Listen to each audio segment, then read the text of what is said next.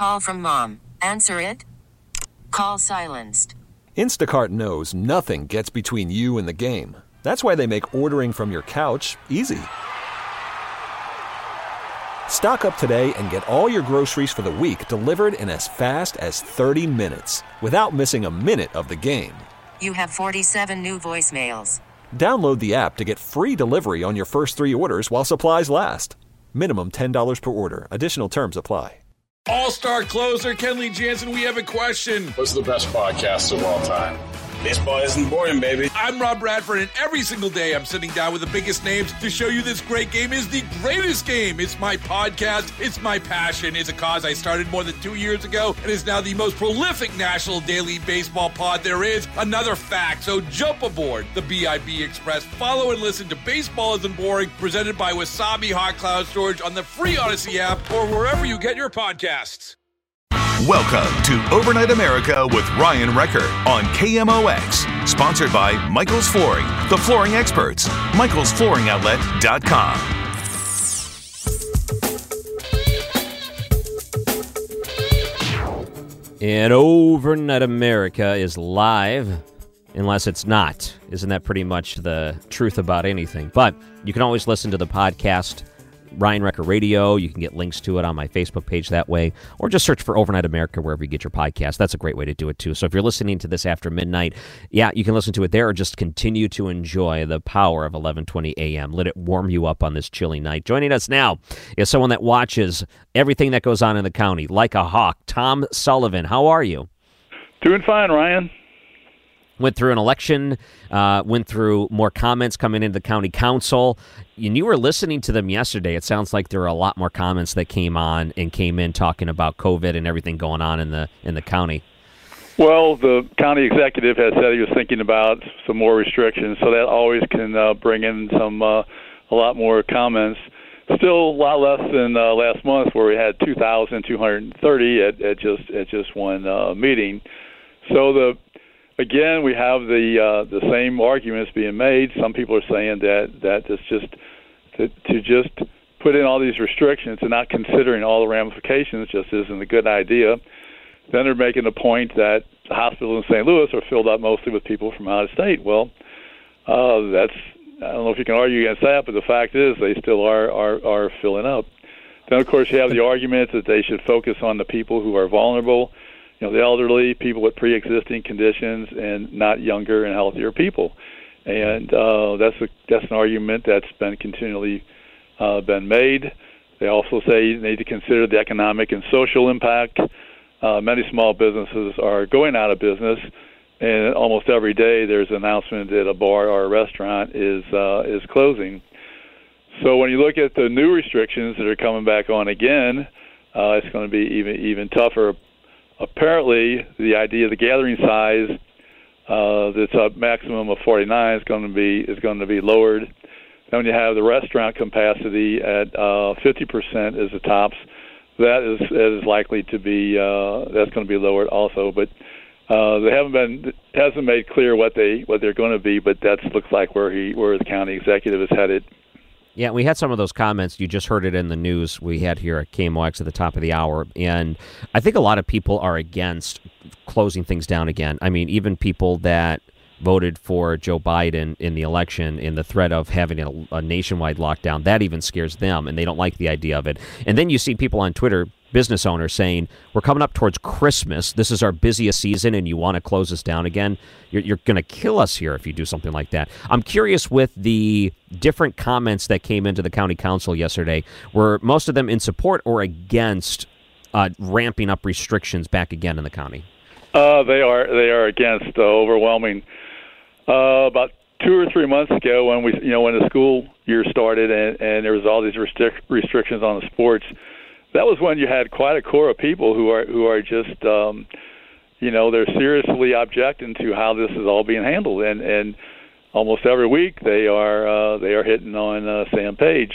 Some of the comments are a little bit over the top, but most of them are pretty well thought out. Some of these people have, they're just saying that the collateral damage that's being caused by all this may not be worth it, and Sam Page, he's been accused just looking at it from the medical standpoint, which is not unusual since he's a doctor. But it looks like we're going into more restrictions. Yeah. So when you hear these different comments and they read these things off, for the most part, how are the other county council members that are listening to these things? How do they fall in line with adding more restrictions? Are they mostly for or against it? It's kind of split. We have it's almost like the people who are for Sam Page. He's got, I guess right now he's got like three pretty strong supporters on the council. But remember that the council voted, passed an ordinance that says that if the county executive is going to have an emergency orders in effect for more than 15 days, it needs to have council approval. Well, the county executive vetoed that, and you need 5 votes to override it, so it did not go into effect. So, and I think that kind of rubs people the wrong way too. So, there's still quite a division on the whole issue. Have you found out anything new when it comes to the chief medical officer at Mercy and with the whole Sam Page deal with the connections with Mercy? I know you were digging into that. Oh, yeah. Well, it turns out that the chief medical officer who's retired from Mercy, he is on the CARES committee, and he's actually being paid. He's being paid $80 an hour. And, of course, the issue has been raised if that's a conflict of interest. At last night's meeting, there was entered into the record a letter from council members Mark Harder and Tim Fitch. They want to have the county councilor investigate whether or not Sam Page is violating the county charter by continuing on a part-time job as an anesthesiologist. And one of the things they also want the county councilor to look at is if there's a conflict of interest or if Mercy Hospital has gotten any favorable treatment. I would not expect that there's going to be any great investigation, but that's just one more thing in this whole episode. And also, we continually have problems with so much is being done in secret. The committee that was supposed to decide on the funding for 173.5, they had no meetings in public. They would not answer any questions from the public.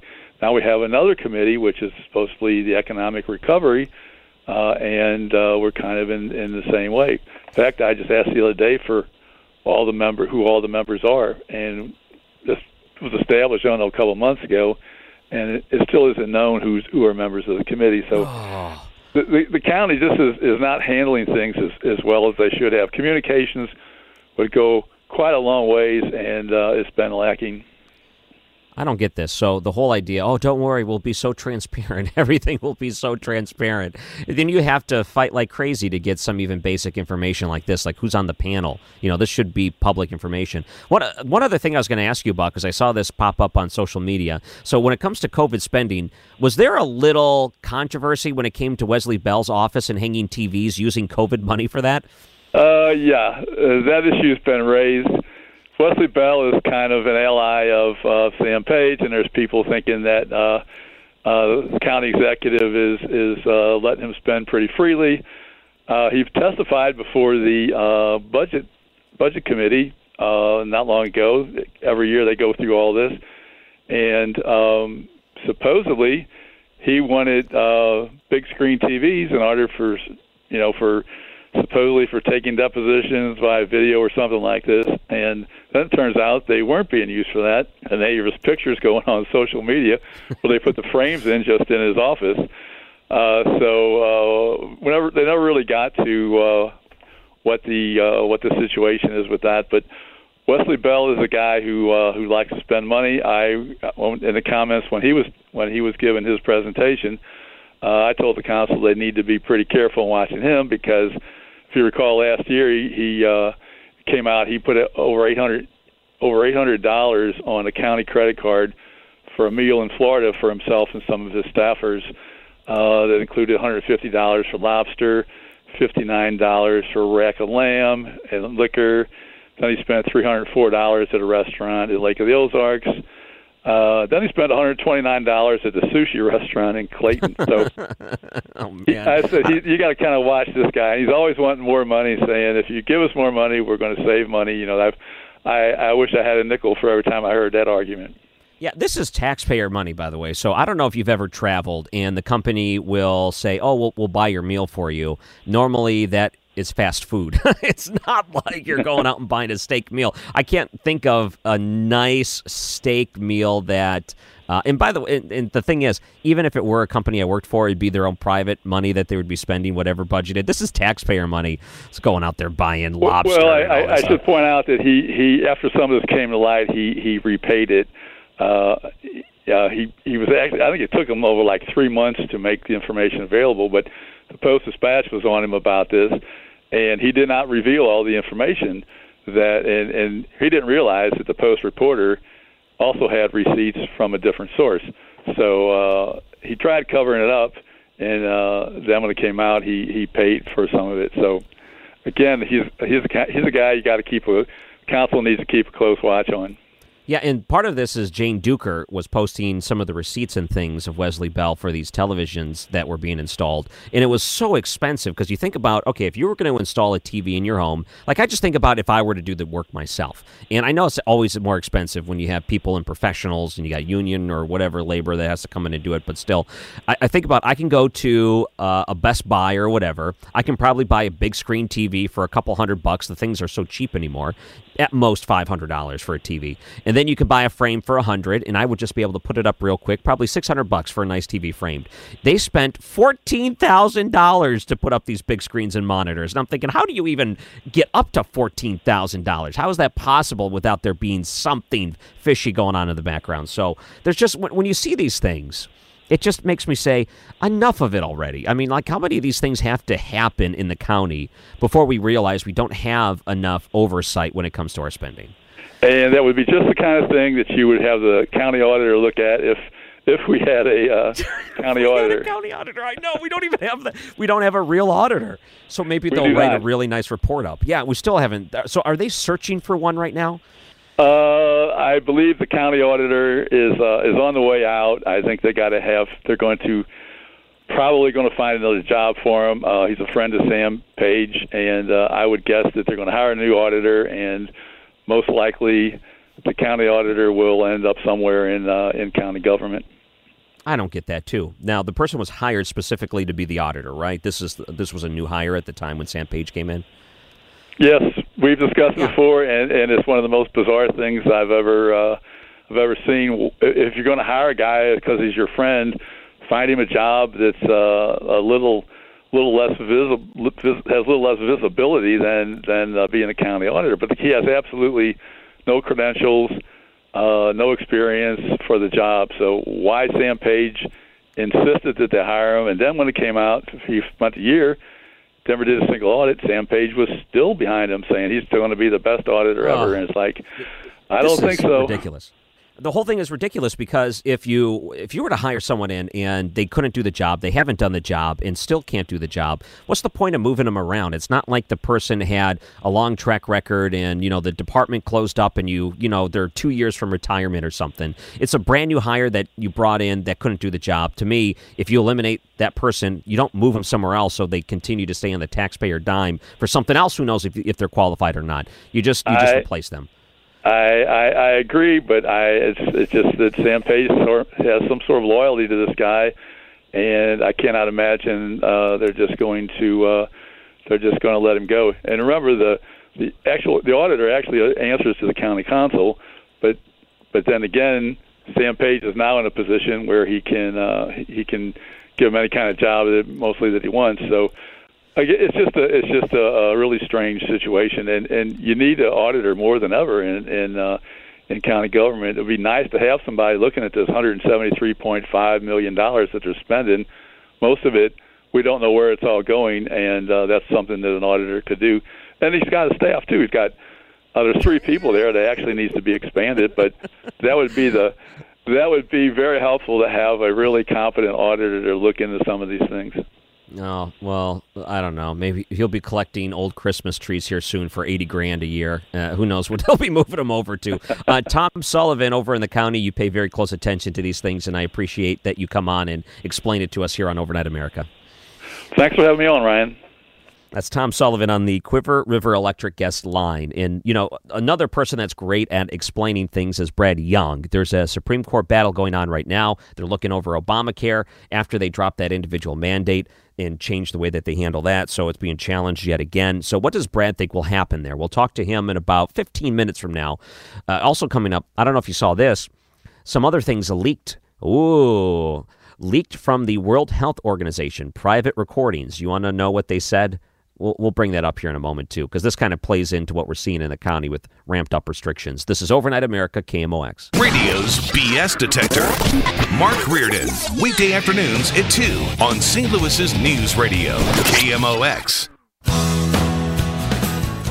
So you heard in the news there that in the county, it looks like there's going to be more restrictions put in place, maybe as soon as tomorrow, some announcements there. And you heard some of the clips from the county council meeting and Sam Page mentioning what needs to be done. I'm sure you'll hear more of that in the news here at KMOX. And the story is still developing, man. I mean, over the last couple of hours, we're starting to hear the rumblings of this sort of thing happening.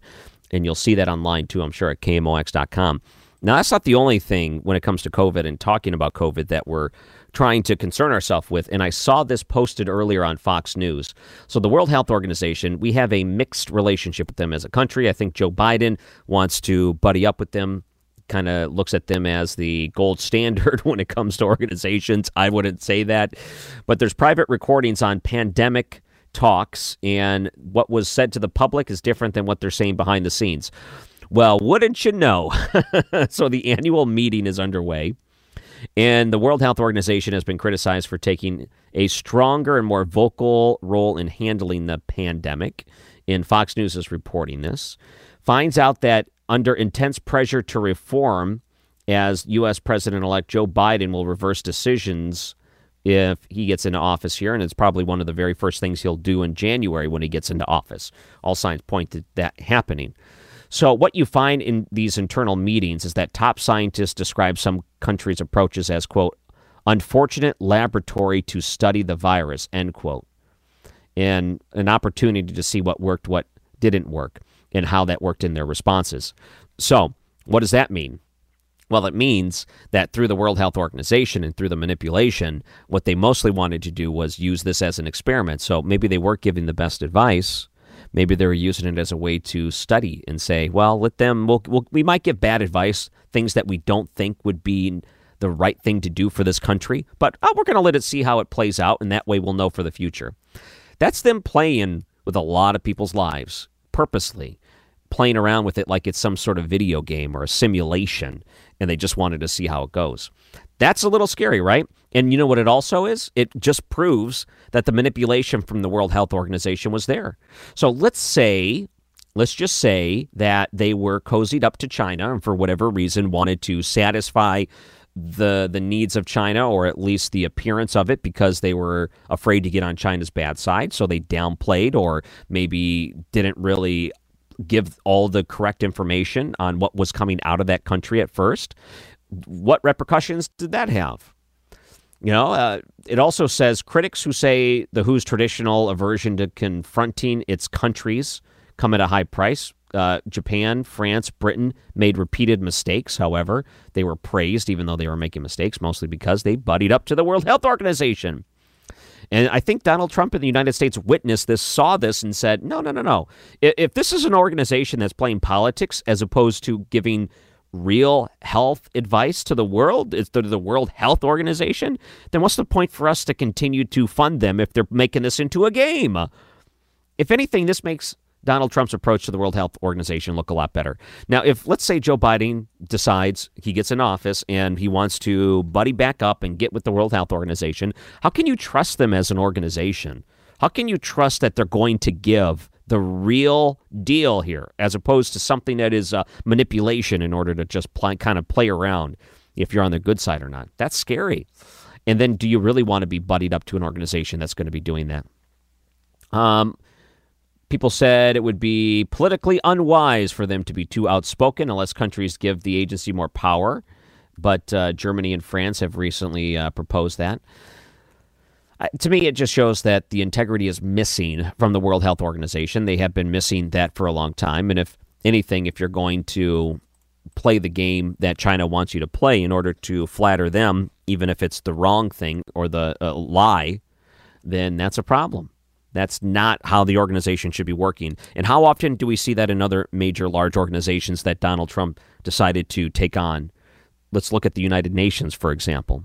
How in the world do you have some of the biggest human rights violators sit on panels that discuss and try to talk about human rights for the world? How do you do that? And General, how do you just continue to not hold other countries accountable when they should be held accountable and then chastise and scold the United States? Why is it that? This is playing the politics from the United Nations got old. And I can see why they would want to pull out of that. Well, Joe Biden's the opposite way. He'd rather play the politics because, hey, that's just what you do when you're a lifetime politician, I guess. Is it beneficial to your country? No. If you're really looking for what's in the best interest of your country, you would be standing up against them. You'd be standing up against countries like China.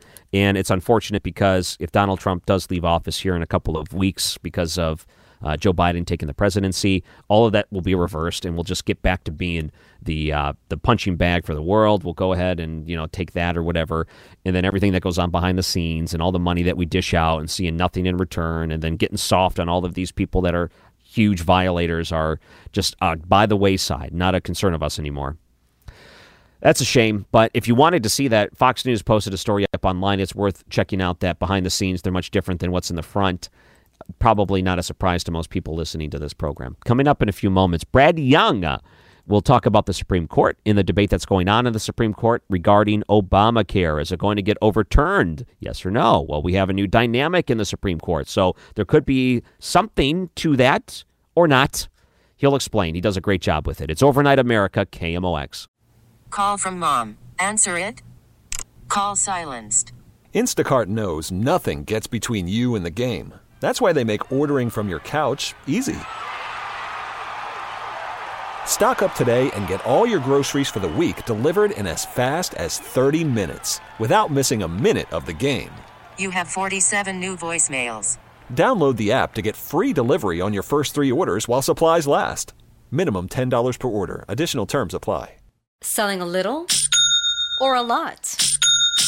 Shopify helps you do your thing, however you cha-ching. Shopify is the global commerce platform that helps you sell at every stage of your business. From the launch your online shop stage, to the first real-life store stage, all the way to the did we just hit 1 million orders stage. Shopify is here to help you grow, whether you're selling scented soap or offering outdoor outfits. Shopify helps you sell everywhere, from their all-in-one e-commerce platform to their in-person POS system. Wherever and whatever you're selling, Shopify has got you covered. Shopify helps you turn browsers into buyers with the internet's best converting checkout. 15% better on average compared to other leading commerce platforms. And sell more with less effort thanks to Shopify Magic, your AI-powered all-star. Shopify powers 10% of all e-commerce in the U.S. And Shopify is the global force behind Allbirds, Rothy's, and Brooklinen, and millions of other entrepreneurs of every size across 175 countries. Plus, Shopify's award-winning 24/7 help is there to support your success every step of the way. Because businesses that grow, grow with Shopify. Sign up for a $1 per month trial period at shopify.com/Odyssey Podcast, all lowercase. Go to shopify.com/Odyssey Podcast now to grow your business, no matter what stage you're in. Shopify.com/Odyssey Podcast. Baseball is in full swing. NBA playoffs are heating up, and your NFL team is gearing up for training camp. Listen to the latest on the teams you love here on the Odyssey app. The biggest sports radio stations in the country, providing unrivaled local coverage of their teams, all in one place. Exclusive interviews with players, coaches, and team executives, streaming live and always available on demand. Stay in the know with your favorite teams right here on the Odyssey app. Sport's most familiar rite of spring is now a fall classic. Golf's most prestigious event, the Masters. And this weekend, KMOX Sports brings it to you live. Coverage of the 84th Masters Tournament. Third and final round, Saturday beginning at 11 a.m., Sunday morning beginning at 10. The Masters. Hear it here on America's Sports Voice, KMOX. Joining us now from Harris, Dahl, Fisher, and Young, he is a contributor not only to the radio station, but to this show. It's Brad Young. How are you? Hey, I'm doing great, sir. Thank you. I almost wanted to say a contributor to my heart because I always enjoy the times we have together. And then that last little bit, I thought, no, that might be a little bit weird. So whenever there's these legal matters that are going on in the Supreme Court, there's a big one. And we knew this was coming up, the Supreme Court and the challenges to the Affordable Care Act. So I was hoping that you might be able to talk about how they're challenging the Affordable Care Act this time and what you think might happen. Well, a brief synopsis. This is going to be the third time this case has come up to the Supreme Court. And essentially, last time, the issue was this. Does the federal government have the power under the Constitution to force Americans to buy something? I mean, you can tax, you can regulate, you can do all kinds of things, but can the federal government force you to buy a product? And the answer to that is generally no, there is no power under the Constitution to do that. So when this case went up to the Supreme Court last time, the question is whether it was unconstitutional. Justice Roberts sided with the liberals, stating in a 5-4 decision at the time that this wasn't a requirement to buy something as much as it was a tax if you failed to buy something.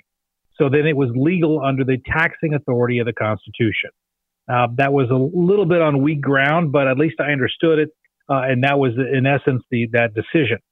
So then when President Trump was elected, the Republican Congress at the time eliminated the tax penalty for a person's failure to purchase health insurance. Mm-hmm.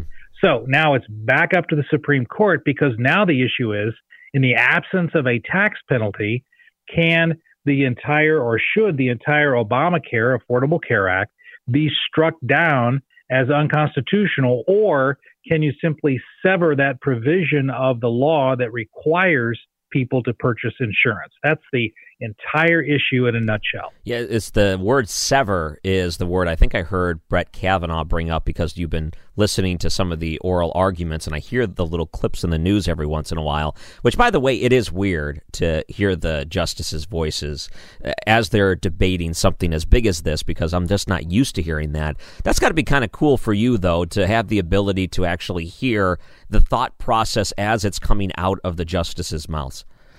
Well, it is, and that's a new development. It's a recent development at the Supreme Court. I'm glad that it's there because it's good to hear the questions, because a lot of times justices ask questions not to advance a position, but they ask a question kind of what's called the straw man argument, where they throw out a question that seems negative, but it's really giving a party an opportunity. You know, it's like they're throwing it right down the middle of the plate underhanded, so that the attorneys can knock it out of the park. But you can't tell that whenever the question is written. You have to hear it. Mm. So it's good to be able to hear those questions because you can judge what the point of the question is from those specific justices. Well, that's really getting thrown into the fire, I guess, if you're Amy Coney Barrett. Your very first case that you get to hear is this. That's a pretty big one. Yeah, they're not debating an ankle sprain case with their first case. I mean, it's only the biggest legislation in the last 20 years. Mm-hmm. Welcome to the court. I know. So now they're hearing the arguments. They're hearing the different sides to these arguments. Excuse me. So the differences that we've seen before, the Supreme Court looks a little bit different. So that's Ruth Bader Ginsburg, now Amy Coney Barrett. So there's a little different dynamic. You have the legislation that changed, that individual mandate, the what the individual would be forced to pay for not purchasing. The penalty, I guess, of that is removed. So we saw that under the Trump administration. So there's a couple of different variables. Do you expect different results, or do you think it'll be the same result of what the Supreme Court has concluded in the past? Well, I think it'll be the same result, only the mandate will be stricken from the law, and I'm very strong in that opinion for this reason. Just last year, the Supreme Court ruled in a 7-2 case. Of course, that was with Justice Ginsburg present, but it was still 7-2, and it joined a long line of cases dealing with whether provisions in an act can be severed or not. And the general rule, and this isn't complicated at all, the general rule is that there should be a what's called a severability clause in a statute. In other words, a lot of statutes say if any provision of this law is stricken, then the entire law shall be stricken. We put that in contracts a lot of times. In fact, I put that in a lot of contracts that states that whether any provision of this contract is stricken as being unconstitutional, either the entire contract stands or the entire contract falls. If you look at the Affordable Care Act, there is no severability clause. In other words, there's no clause in the law that states if any portion of this law is stricken as being unconstitutional, then the entire statute is unconstitutional. There's nothing like that in the Affordable Care Act. So just last year, the Supreme Court ruled 7-2 that in the absence of a severability clause, the court will interpret that as meaning that Congress has no problem with severing portions of a law that are unconstitutional. Mm-hmm. So how does that apply to the Obamacare Act? It's very simple. In the absence of a severability clause, I think it's going to be overwhelming, probably 6-3, perhaps. I don't think it'll be 7-2, but it'll certainly be 6-3 at least, stating that since Congress did not include a severability clause in this law, we can remove the mandate that people buy insurance and still allow the law to be valid. Wow. Severability. It's too bad they didn't hear this a few weeks ago, because that would have fit well with Halloween. Just the terminology of it all would have just been a nice tie-in. Maybe that's a little bit too much marketing for the Supreme Court to work on it on that sense. So, well, yeah, I'm wondering this argument. Who makes this case? Does the Supreme Court look at it and say, well, this is a clear case of severability, and that's what we should do? Or is it one of the sides arguing this at this point? Is it maybe that's the, let's say the Democrats that want to uphold the Obamacare Act say, okay, we want to at least keep most of it, so we'll argue severability, and the Republicans are trying to throw it all out? Or what exactly, who's arguing what at this point? Well, Texas has been the lead plaintiff on this challenge, and Texas's position is this, that if you look at the Obamacare Act, the entire concept of its funding, of its purpose, and how it operates depends upon everyone being required to purchase insurance. In other words, if you remove the requirement that everyone buy health insurance, if you remove that, then it disrupts the entire internal mechanism of the funding of Obamacare. So if you want to look at it like if you ever used to play that game Mousetrap, you know, the question with Mousetrap was at what point, you know, can you remove parts of the mousetrap and still make it functional?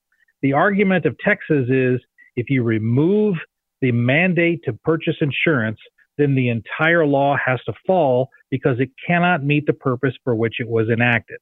The response to that is, well, you know what? Since the penalty has been removed, and the tax penalty has been removed, people could stop buying insurance at any time, and there's no penalty, even though it says in law you have to buy it.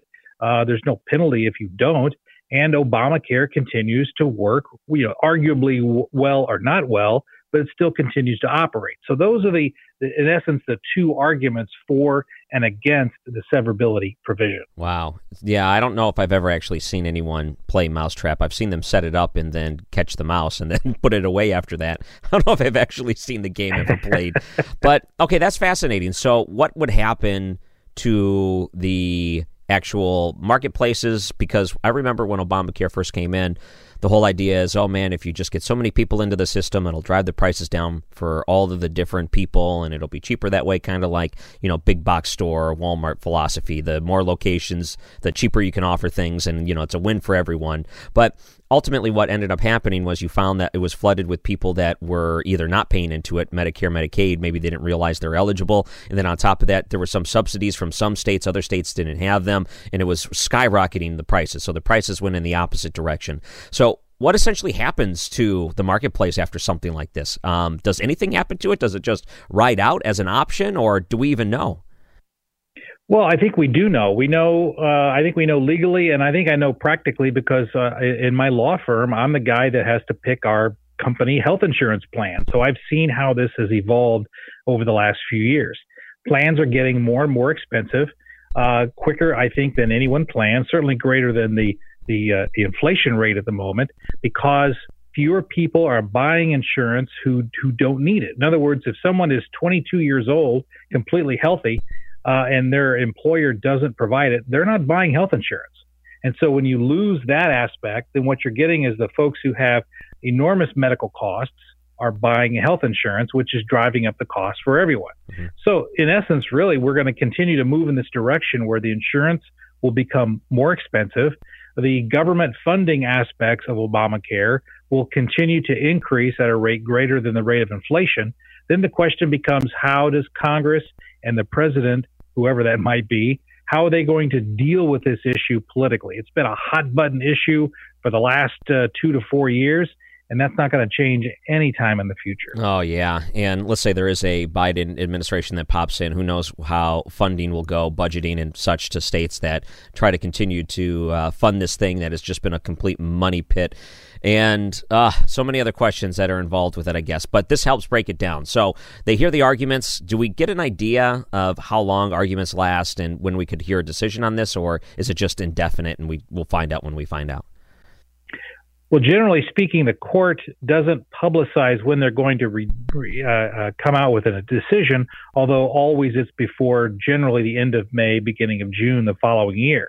But if the justices are pretty unanimous or close to being unanimous on this point, we could certainly see a decision long before that, very quickly. Procedurally, what happens is that the justices will circulate draft memos of their positions between all the clerks. And if there's general consensus on how to move forward, we could see a decision early next year. Now, if those decisions have to go round and round for multiple rewrites, then it will take it longer into the term and push it closer to summer. Great. So I understand you're going to be spending some time on overtime tomorrow. That's pretty cool. Oh, yeah. Lots of fun. Amy is running, I think, tomorrow for her Backstoppers promotion, where she's running, I think, 45 miles. It's insane in a 6-hour time frame. She's like the Terminator. So she's running tomorrow to raise money for Backstoppers. So I'll be sitting in with Charlie because I don't think she can do overtime while she's jogging. That is her overtime. That's pretty amazing, isn't it?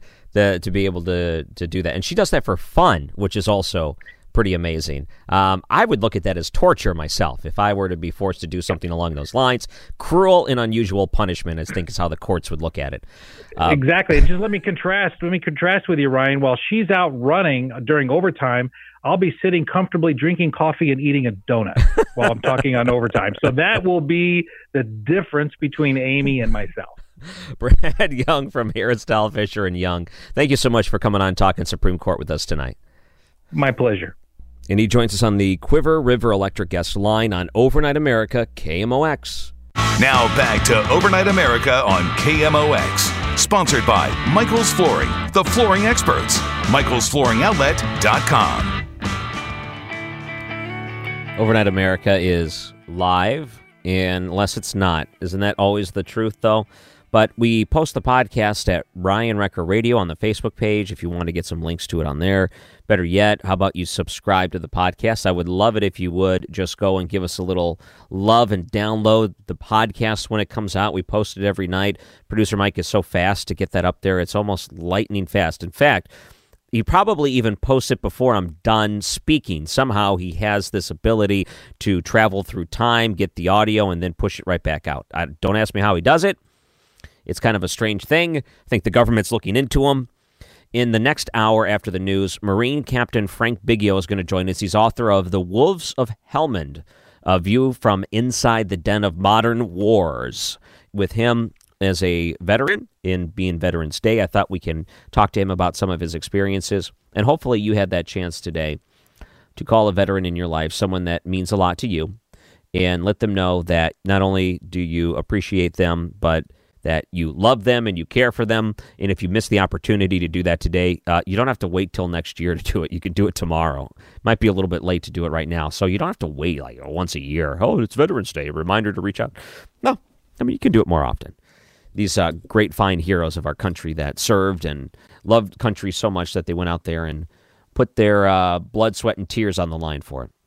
So KMOX.com, we're still watching and trying to figure out what exactly is going to happen. Are there going to be more restrictions, more lockdowns? You heard in the news here with Maria Kina and some of the other different news of the potential in the county of getting more restrictions announced tomorrow. scaring a lot of local businesses. And what if the city decides to use that power, too? What if they decide to ramp things up leading into Thanksgiving and Christmas, two of the biggest shopping holidays, and all these businesses are thinking to themselves, how in the world am I ever going to recover if you take away all the opportunities for people to come into my store? Mayor Krusen from earlier today is part of a video address in her office. Because we have no statewide direction in terms of mask mandates, each county gets to make their own decision. You know, I wish we had a statewide mask mandate, and I wish all of those counties that everyone there would wear a mask as well. You know, the higher mask compliance and social distancing compliance that we can get, the lower our numbers will be. How about over on the Illinois side? Governor Pritzker. Across the state, the majority of our regions are seeing far higher rates of hospitalizations for COVID-19 than they ever did last spring. Outside of Cook and the collar counties, much of Illinois' communities are experiencing the worst surge that they've seen yet. And there is an uptick for sure, and it is scary to see this sort of uptick. Also scary for all the business owners that just finally weathered probably one of the biggest economic storms they've ever seen in the entire time that they were open. I mean, we've gone through some pretty tough times. Go back to 2008, some of the issues there with the housing crisis and some people that maybe were investing or just getting into business at the time. What a tough time. Now, you force the ability to have your business and doors shut under penalty of law. And then what do you do then? 2 times in 1 year? Good luck. I mean, how many businesses are you going to see go under?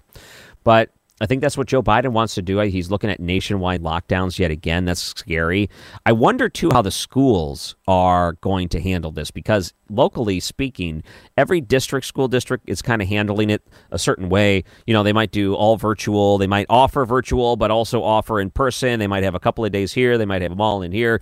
You know, everyone kind of has their ability to do certain things. And I saw this on KMOX.com that over in Wentzville in their school district have voted to return all high school students and middle school students to 100% virtual, 100% unanimously. They all wanted kids to do that. That's tough. If you're a parent, that's probably something that's troubling to you too. Oh, not another all virtual. They finally got back into person. Think about everything that the kids have missed. And I feel really terrible for my son, who at the age of 6 is just allowed to go in a couple days a week. And then other days, it's just virtual. But he thinks this is just what school is all about. It's normal to him. The days that he's in school, I think, oh, thank goodness, we get a little bit of break around the house. Of course, you want the teachers and you want everyone else to be safe. But, you know, we monitor these things, and the districts are pretty good at informing you when there's certain people that have been exposed. And luckily speaking, we haven't seen large outbreaks inside of schools, have we? I mean, you may have heard of instances where, the students went to a party on the weekend and brought it back in. It wasn't the spread at the school. The procedures that the schools put in place have been working. Normally it's, they were exposed outside of the classroom, and then they had to quarantine and stay away from all the other students that were coming in. So Wentzville, how many other school districts may actually be headed down that same road? I don't know. Another story at KMOX.com. Future of business travel unclear as virus has upended work. So people have been looking at the way travel and traveling inside of companies and the way that they handle these things. 9 months into the pandemic, says thousands of workers from home have been dialing in as opposed to boarding planes, going out of town for this sort of thing. And they say this is just the new normal. They have the resources. They don't have to leave their house. In fact, they probably wear shorts. If they're lucky, they have pants on, but they probably have something that's non-professional. You know, if it's down underneath the desk, they can't see it, right? So you got the Zoom camera on, and you got the collared shirt up top, and everything looks great. And then, nope. How about underneath that? I see how many people are in pajamas when they work from home. I wear sweatpants to work. Isn't that great? When I go to work, I don't, but I wear it from home. It's kind of a nice advantage. So maybe some people prefer to stay at home, prefer not traveling, do these sort of things. But then they look at that as a bigger industry. It says work travel represented $8.9 trillion in tourism in 2019. 21% of travel was work travel. Then you cut that out, trillions and trillions and trillions of dollars lost. You know what's scary, too? I saw this, and we'll talk about it later in the show. Should working from home be taxed? There's a MarketWatch story about that. we'll take some of your input on it, but that scares me too. Isn't that one of the crazy ways that we've been looking at it, and that's how it's been politicized? One side says, no, open things up and let people continue to make money so they can keep their business. The other side says, no, we need to close everything down, and then we'll just tax you from working from home to make up the difference between the lost revenue that would have came in through sales tax and things like that. Two different ways to look at it, I guess. All right, we're going to take a break. We'll get to your news coming up right after the hour. And don't forget, download the podcast. It's the Overnight America podcast. Or go like me on Facebook, Ryan Wrecker Radio. This is Overnight America, KMOX. Baseball is in full swing. NBA playoffs are heating up, and your NFL team is gearing up for training camp. Listen to the latest on the teams you love here on the Odyssey app. The biggest sports radio stations in the country, providing unrivaled local coverage of their teams, all in one place. Exclusive interviews with players, coaches, and team executives, streaming live and always available on demand. Stay in the know with your favorite teams right here on the Odyssey app.